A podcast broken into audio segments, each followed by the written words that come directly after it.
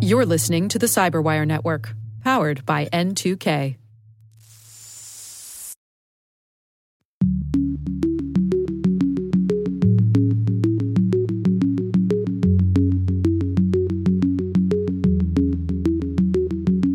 Security and privacy for that matter, is a business problem. And it starts at the top and flows down. Hello, everyone, and welcome to Caveat, the CyberWire's Law and Policy podcast. This is episode 43 for August 26, 2020. I'm Dave Bittner, and joining me is my co host Ben Yelin from the University of Maryland Center for Health and Homeland Security. Hello, Ben. Hi, Dave. On this week's show, I describe how California is providing data, a lot of data, to private investigators. Ben explains how Miami police were using facial recognition software to identify protesters. And later in the show, my conversation with Stephen Cavey. He's from Ground Labs, he's the co founder and chief evangelist. And we're going to be talking about uh, the CCPA and what happens now that the six month grace period ended on July 1st. While this show covers legal topics and Ben is a lawyer, the views expressed do not constitute legal advice. For official legal advice on any of the topics we cover, please contact your attorney. And now, a message from Cyberbit. Mastering cybersecurity is like mastering a sport. You build muscle memory through rigorous practice, then you train as a team to foster cohesion while operating under pressure. Like athletes, cybersecurity professionals thrive on hands on simulation. But traditional courses, certifications, and open source labs won't build you a winning team. You need Cyberbit. Cyberbit offers a hyper realistic simulation environment for your SOC, IR, and C suite to refine your skills, all using the market leading SIEMs, EDRs, firewalls, and WAFs they use every day. Cyberbit is offering Cyberwire listeners a free live fire exercise. Sign up your team now at cyberbit.com slash cyberwire.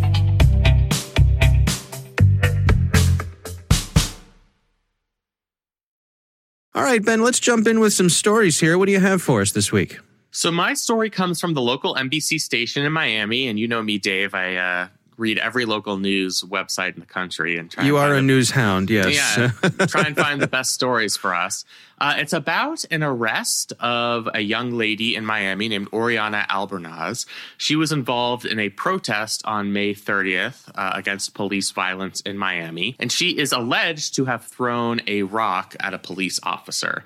What's hmm. interesting about the story from our perspective is law enforcement used Clearview AI as their key piece of evidence to obtain an arrest. Hmm. So, long story short, they caught somebody on uh, like closed circuit camera throwing a rock. They couldn't quite discern who it was. They were able to match the shirt that that person was wearing to a sharper image that they found in another surveillance video of the same woman wearing that same shirt. From that video, they used Clearview AI software and through their scraping technology from various social media websites, including ones that we all use Facebook, Twitter, LinkedIn, they were able to identify the criminal suspect suspect, uh, and she was just arrested and apprehended. And you know, now we're talking about you know two and a half months after the original incident took place. Uh, hmm. So here we have a, a, tangible example of law enforcement using this pretty controversial technology uh, to effectuate the arrest of somebody who was attending a protest. And so there are a lot of, I think, potentially concerning implications of this. Hmm. Uh, were there any warrants involved here? Did they have to make their case in front of a judge or did they just go out and do it? They did not have to make their case in front of a judge because what Clearview AI does is it scrapes publicly available information. So there's hmm. no need to get a subpoena, you know, there's no need to, need to ask Facebook and Twitter to hand over data. It's all publicly available. It's just Clearview AI that is scraping that data. Now, as opposed to a lot of other police departments across the country, the Miami Police Department actually has pretty strict policies as it relates to the use of Clearview AI and similar technology. Hmm. So, for one, you're not allowed to use it to obtain arrest information solely based on a person's First Amendment activities. That's uh, a bit of a gray area here that kind of bothers me a little bit. So, obviously, okay. she, com- she ended up committing a crime. She threw a rock at a, at a police officer. That's assault. Right. That's that's what they're alleging. That's what they're alleging. Exactly. I should right. say. Uh, right. Always always use the word allege there. But this did occur at what was you know a political protest, and right. Right. So if you get into a situation where you have surveillance cameras everywhere, which is the situation. I mean, which is the that- situation That is that, that is the world we live in, right? Yeah, right. As we've talked about a million times, you're going to get images of people who are at these protests and you're going to potentially catch them committing crimes. I guess my thinking is it, it doesn't really absolve them of any questionable behavior to say we don't use this on peaceful uh, activities because, of course, you're not using it on peaceful activities. You're not trying to effectuate arrests. The concern is that you have this surveillance technology available at large scale political protests. That's one level of concern here. Yeah, they also have a policy of keeping a log documenting facial recognition searches. They do monthly audits. So it's a pretty comprehensive set of policies. But despite those policies, the criminal complaint did not note that Clearview AI had been used to effectuate the, this arrest. It simply said that they used, quote, investigative means, which of course they did. I don't know what else they would use. And it was only until this enterprising uh, local news station did a little of their own investigative work did they realize that the Miami Police Department was using this technology. So, you know, this is another way that people need to understand that their image is not protected out there you do not have a sense of privacy, even if you are in an area where you think nobody is watching, or you think that you can't be positively identified because, you know, maybe you see a security camera that looks like it's a mile away and you don't think, you know, they're going to be able to enhance the image and find you. When you Right. have these this type of scraping technology, even if you've tried to stay relatively off the grid, there's enough public information about you online that their uh, law enforcement are going to be able to effectuate arrests. So I think this is a warning to users out there that use these social media sites and also people who are attending these protests. Yeah, I mean, it seems to me like the, the game changer here is is the efficiency that this affords law enforcement. Where I could imagine in the past, if they had a, a photo, an image, something that they captured off of one of these security cameras, you know, they could canvass the neighborhood. They could go door to door. They could stand on a street corner and say, you know, pardon me, good citizen, do you recognize this person whose image is here on this video that we captured? That's how it works in Law and Order episodes, Uh, Right. and in traditional police work. Absolutely. Right, but that's time consuming. And so you have this natural limit on their ability to do that.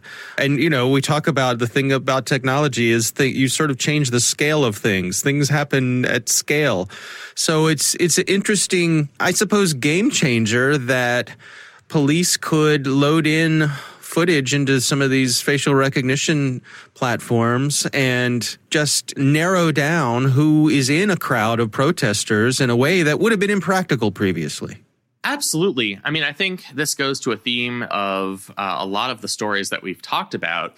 You know, specifically as it relates to things like location data. It used to take comprehensive police work to track a person. You know, one guy's shift would end, another guy's shift would start. Uh, you know, you'd have to be physically trailing somebody 24 7. Now that's not the case because we have GPS, we have cell phone location tracking, things of that nature. I think a similar dynamic is at play here where police work that was resource intensive, it required a lot of time, it required a lot of money, is now very easy.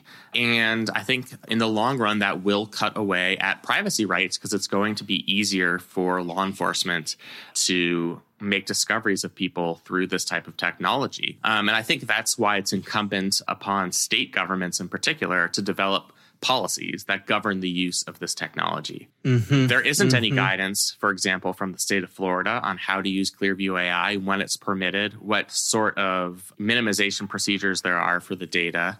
So, you know, it's pretty much every local police department for for themselves. And, you know, we all know that the federal government is going to move like, like molasses on this. So I think it is incumbent upon state governments to be proactive get out in front of this issue and try and figure out let let's set a policy here where we balance the value of yes we want to arrest people who are throwing rocks at cops but we also Right. don't want this to be such a ubiquitous tool that it ends up being a massive invasion of privacy Yeah. All right. Yeah, that's an interesting example of that in this case for sure. All right. Well, my story this week, uh, this comes from uh, Vice, motherboard folks. Uh, once again, uh, Joseph Cox. Yeah. Welcome to uh, the wrote- Joseph Cox podcast, Dave. We really do need to send Joseph a, a fruit basket or Yeah. something. or maybe just get him on the show. Yeah. Uh, well, the article he writes, it's called uh, California DMV is selling driver's data to private investigators. And basically, it outlines how the folks at Motherboard uh, obtained a document from the California DMV, which uh, lists pretty much everybody that has access to some form of DMV data. And it's a lot of organizations. It's It sure 90,000 98,000 uh, organizations or so that have access to information from the DMV. And they also point out that the DMV makes $50 million a year selling this data. There's a line in here that struck me before we go any further uh, relevant to that. I got a chuckle out of this. It says uh, the California DMV told Motherboard, quote, "The DMV does not sell information, but recovers the cost of providing information as allowed by law." that was extraordinary. yeah. I just I don't know the distinction without a difference. Yeah. that was so funny to me. It's like that is that's called a sale. That's called selling things. if you are compensated for doing something, for providing Right. a product, that's called a sale. Yeah. Right, right. And uh, also, I mean, the the California DMV points out that there are many, many legitimate uh, uses for this data, and perhaps the vast majority of it is used for things that most people wouldn't have a problem with. For example, if you're if you or I were hiring a truck driver in the state of California and we wanted to check their driving record. That would go on this list. That Sure. and uh, nobody would have a problem with that. Where it gets a little stickier are some of these things that you and I talk about here, which are some of the uh, the privacy things, and specifically they talk about private investigators. Interesting to me that this article talks about a privacy, a protection act. It's called the Driver's Privacy Protection Act, which was written in 1994.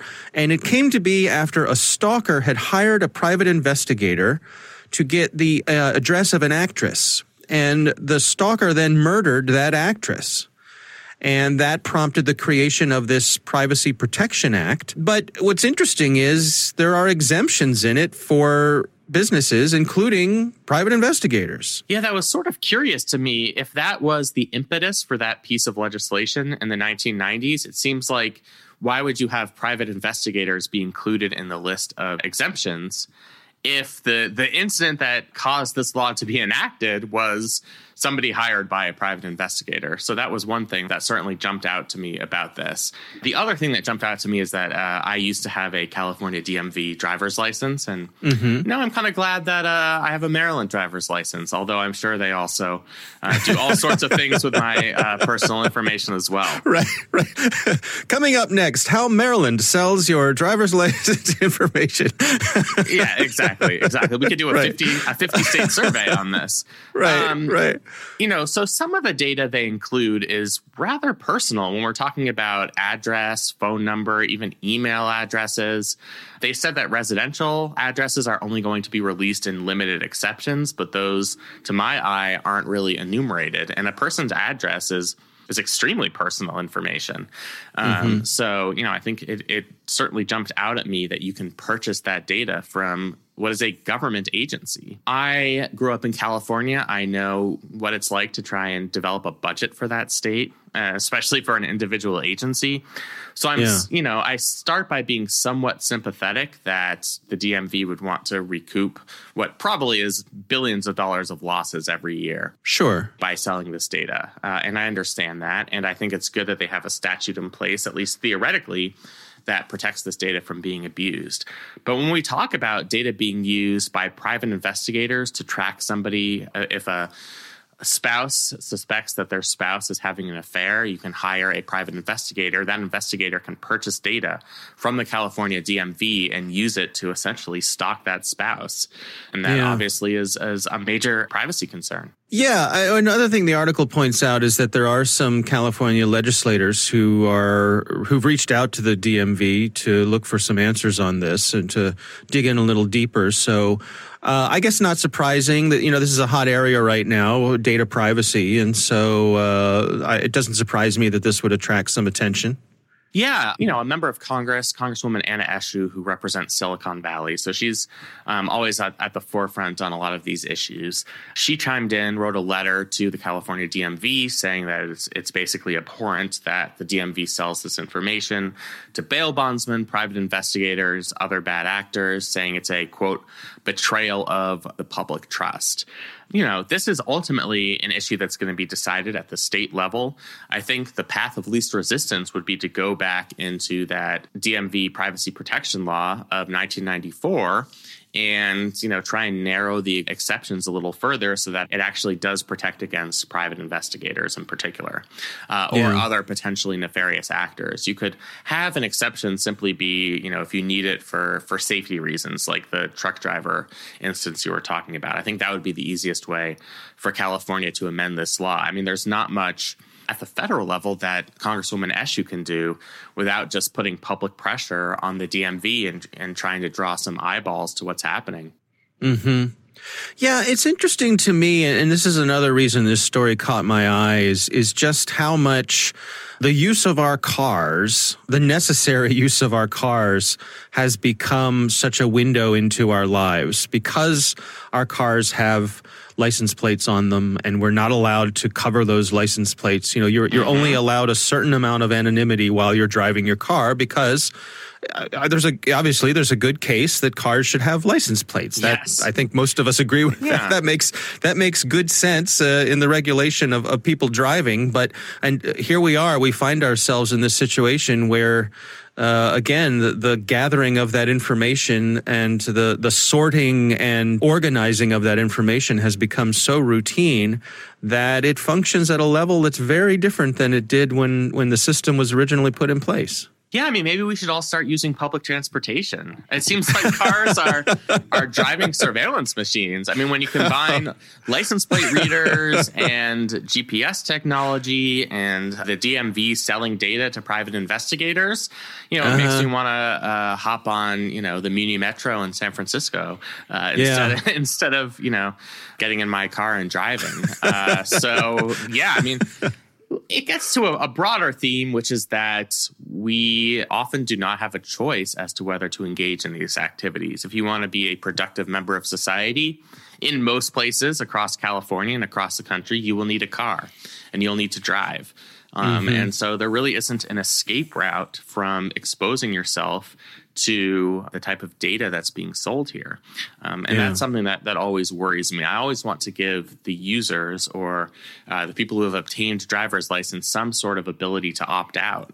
And, you know, once you get that driver's license, once you submit that information, to know that it's fair game for private investigators, I think is certainly, uh, certainly something that's uh, piqued my interest.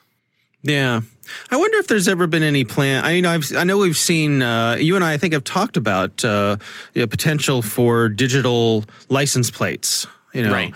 Uh, but I wonder if if anyone has imagined a system where the license plate itself was some kind of encrypted code. You know that Stop you know, wasn't able ideas, to. Dave. well, as I'm thinking through it in my own mind, I'm, I'm thinking of all the impracticalities of it, and yeah. if something is, uh, yeah, well, anyway, uh, we a, a, boy can dream, right? Absolutely. all right. Well, that is my story uh, this week. Uh, we would love to hear from you. If you have a question for us, you can call in. Our number is 410 618 3720. That's 410 618 3720. You can also send us an email. It's caveat at thecyberwire.com.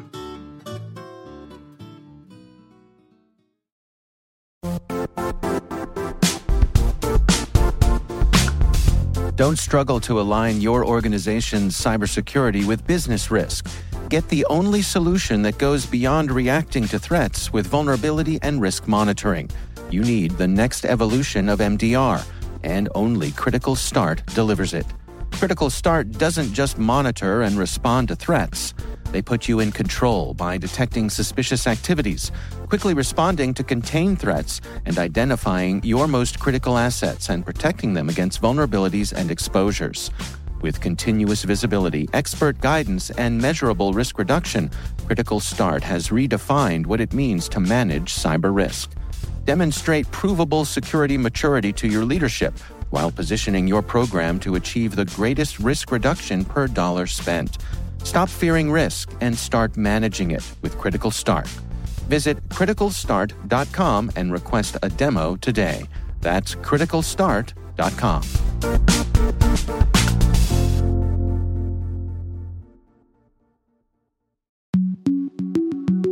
Ben, I recently had the pleasure of speaking with Stephen Cavey. Uh, he is the co founder and chief evangelist at an organization called Ground Labs. Uh, and our conversation focused on the CCPA, the California Consumer Privacy Act, and the end of the six month grace period, which ended on July 1st. Here's my conversation with Stephen Cavey. From a pure security standpoint, I think we all knew about the CCPA and it was coming and it was released at the start of the year and everyone was given a heads up. And it's only just now on the 1st of July that the enforcement of it has started. And it's something that I think a lot of businesses really aren't ready for because we've been through this with GDPR in other scenarios. And what's very different here is that because of the way the California law process works, there was a lot less time for businesses to get ready and, and be prepared for this new law. There was only six months or thereabouts of, of notification from saying, right, this is now what the law looks like, start preparing, versus if we compare it to GDPR, because it's a reasonable comparison to make, there was two years of notification. You know, it was May 2016 when GDPR first came out and, and everyone was given a heads up and enforcement began in May 2018.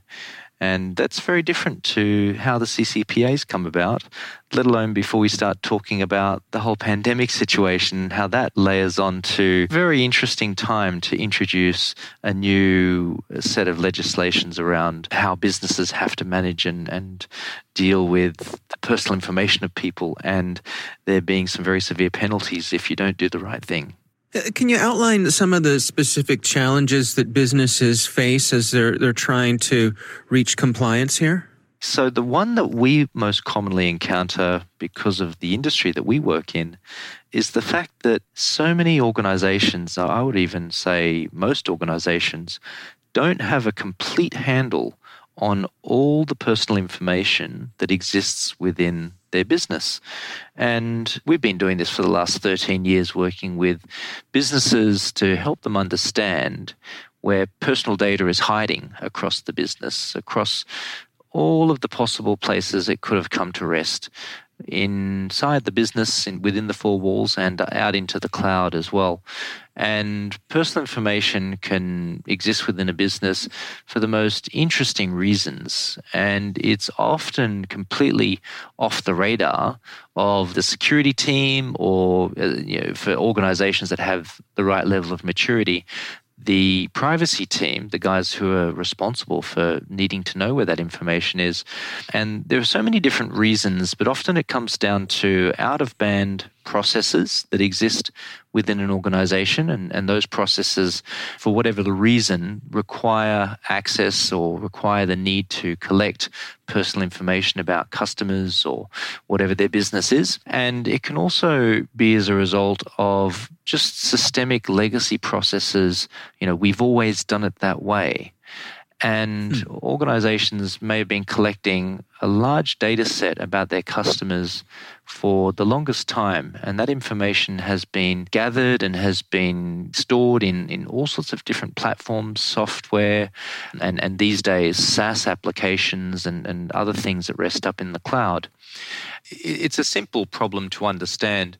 The larger you become, the more data you end up storing. And the more complexity that finds its way into your business from more people, more applications, more cloud providers, more processes, potentially more capture points uh, as you're interacting with your customers in different ways through through different platforms, and this is all creating more personal data storage as a result, and so it's making a, a CCPA compliance program far more difficult to oversee and, and understand.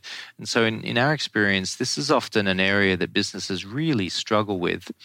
Traditionally, the way a business would approach this is they would take a more manual based approach. So they would probably create a spreadsheet. They would go through every team, every department, speak to all the different heads of each division, and ask them a set of standardized questions around data handling. You know, what data are you collecting?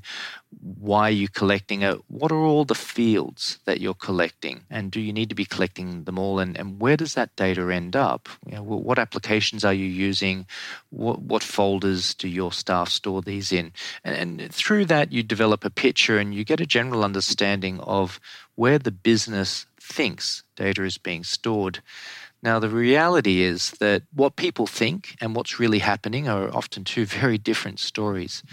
Hmm. And this comes about when you either work with uh, a very experienced set of people from a data privacy and security background, or you bring in a, an independent consultant like an external security assessor, privacy assessor, and they review all the evidence that you've put together from all the different sources across the business and they'll then effectively take a, a, no assumptions based approach where they'll actually perform what we call a, a, data discovery process across the whole business. It's, it's not data discovery in the legal sense, it's data discovery in a security sense where the goal of the process is to uncover all personal and sensitive data that's hiding in every corner of the business, in every possible storage repository that exists.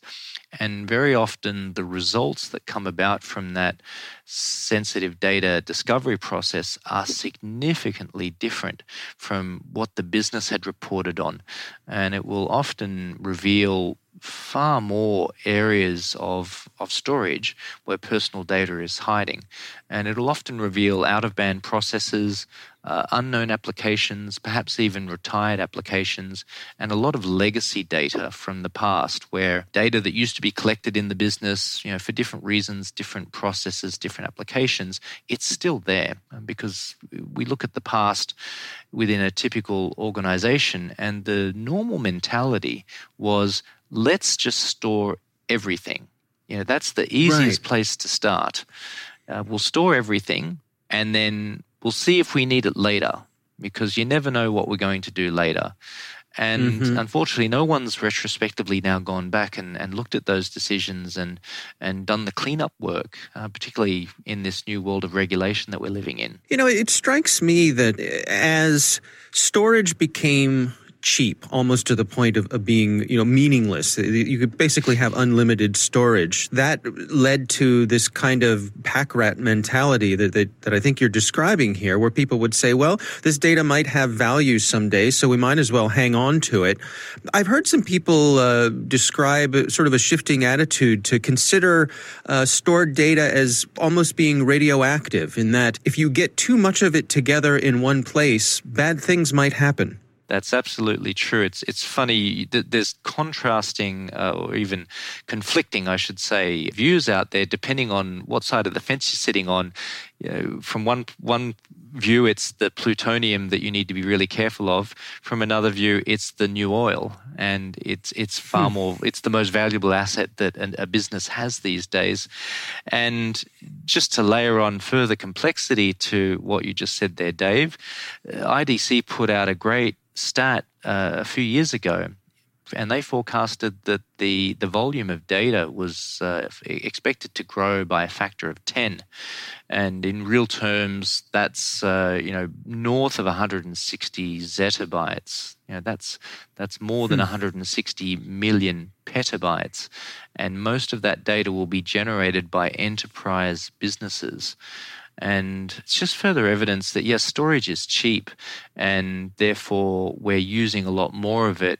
But unfortunately, when it comes to the compliance and regulatory side of the equation, we're creating far more problems for ourselves as a result. And, and if we're not putting ourselves in check in what we're doing with that data and, and where it's ending up and what controls we're putting around that data, we're heading for a very dangerous time ahead uh, if businesses don't start to address that now. And I guess that's why you can you can understand why legislations like the CCPA are coming out because your average consumer now, my view is that they're suffering from data breach fatigue. Data breaches have been reported in the news so often from so mm. many different companies of all sizes that um, we're desensitized to it now. And unfortunately, it's going to continue to happen. You know, data breaches are are a normal thing now, and, and there are so many different ways to break into a network and steal data. And so, rather than thinking that we can stop the bad guys from coming in the front door, or the side door, or the back door, why don't we focus on why are they coming in and what are they looking for? Well, they're typically looking for data. So if we can find a way to take away what it is that they're looking for that they can go onto the black market and monetize, then that puts us in a far better position to just reduce the risk, but also reduce the potential damage that comes from the idea that if someone did find a way to break into your network, well, if there's not much left to steal, then the flow on effect will be far less of an impact within your business. What are your recommendations for uh, that organization? And I'm thinking particularly of, of small and mid sized businesses who are faced with this increasing amount of regulatory items that they have to be compliant with. You know, what, what's a, a practical, rational way for them to get started, to have an idea what they have and, and what a good way is to, to get control over it? if you just look at the CCPA, its applicability is for businesses with 25 million and higher in, uh, in in revenue. So you know you translate that into business size, it's probably uh, 100 to 150 employees and, and above, depending on the industry and the size and where they operate. And so th- those types of businesses will be at the stage where they'll have people in the business who will have security knowledge. Um, the biggest problem we've seen in the past when you look at businesses of that size and smaller is that when something like the CCPA comes along, they'll typically look at it as an IT problem. You know, security is an IT problem. That's one of the classic statements, uh, and and it's not. You know, when you when you've looked at the different problems and, and the reason why data breaches happen, security is a and security and privacy for that matter it's a business problem and it starts at the top and flows down you know we, there's so many conversations now happening about the board level people needing to be a lot more aware of data security and data privacy to the point where the CISO now, in, in many organizations, now has a reporting line to the board to tell the board and advise the board on what the company's security posture is. And you're now seeing representation at board level where security experience is a necessity just to make sure that that viewpoint that that voice is sitting at the table when it comes to thinking about risk and, and other challenges that the business will likely face in the future. But uh, when we bring it back to your everyday size business that needs to deal with whether it's ccpa whether it's gdpr and and frankly any personal data, as we look into the future, any personal data is likely going to have regulation around it and you're going to have to be aware of that. And you, you can't ignore that. If you're collecting any form of customer data, you're going to have to make sure that the, the right processes are in place.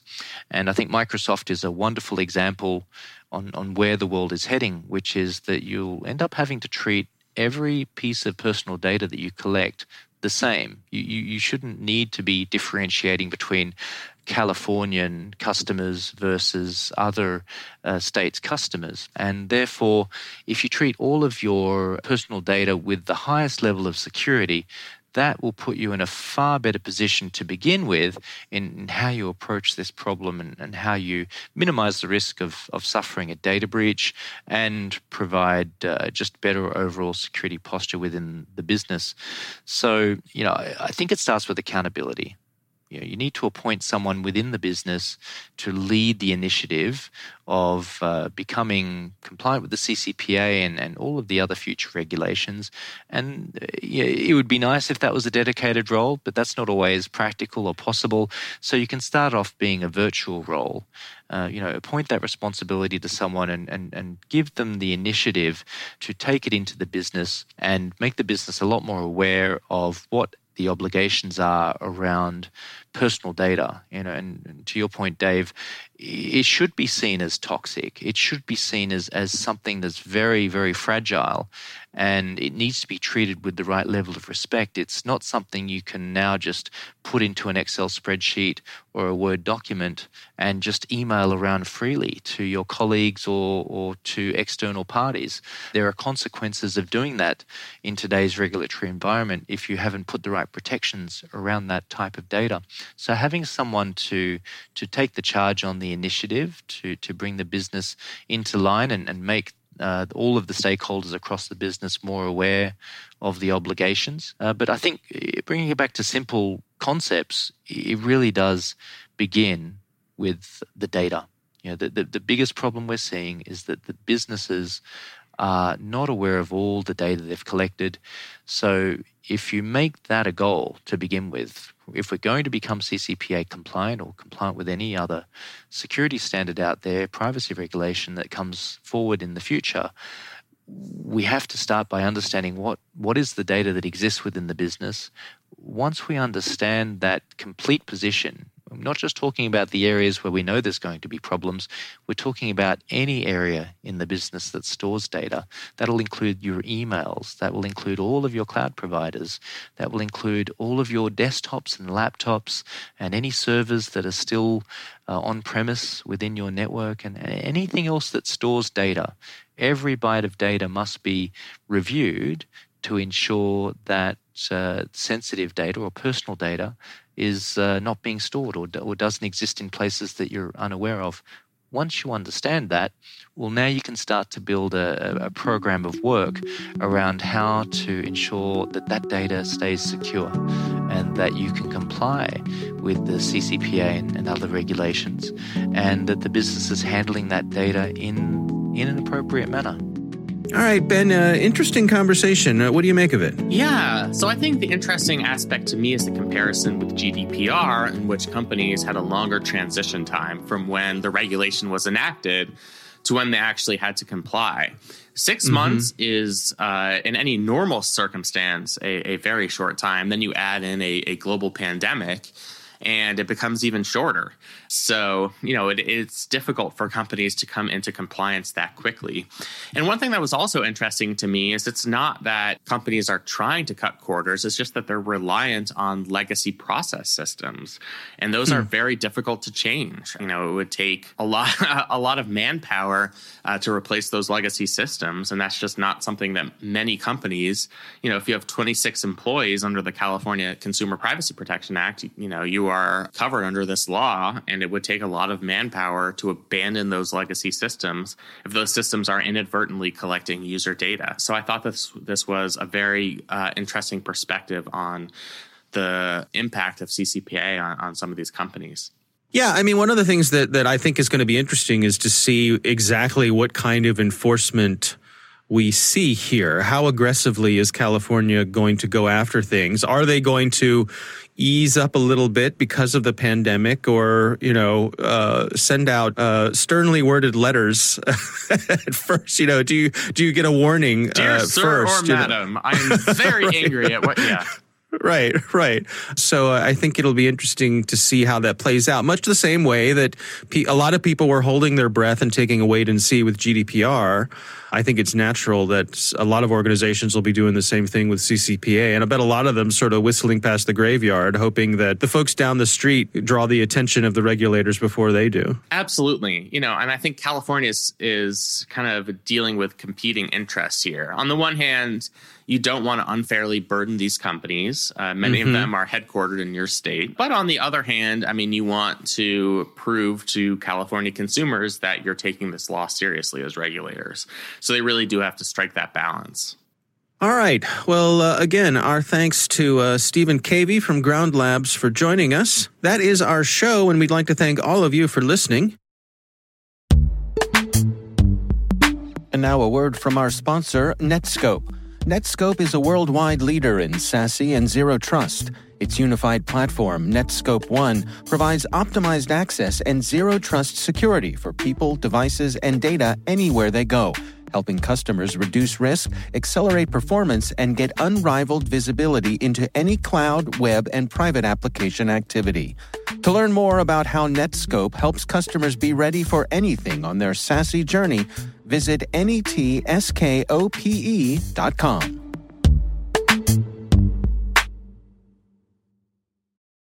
The Caveat podcast is proudly produced in Maryland at the startup studios of Data Tribe, where they're co building the next generation of cybersecurity teams and technologies.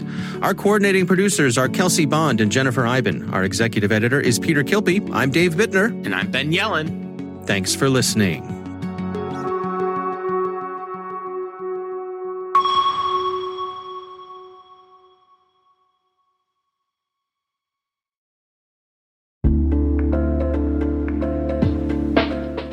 Rick here. At N2K Cyberwire, we're dedicated to continuously improving the quality of the news and commentary on our network. That's why we're inviting you to participate in our 2024 audience survey. It only takes a few minutes, and your feedback is invaluable. Plus, you'll have the chance to win a $100 Amazon gift card as a thank you for your time. Head on over to cyberwire.com slash survey. That's cyberwire.com slash survey to share your feedback now.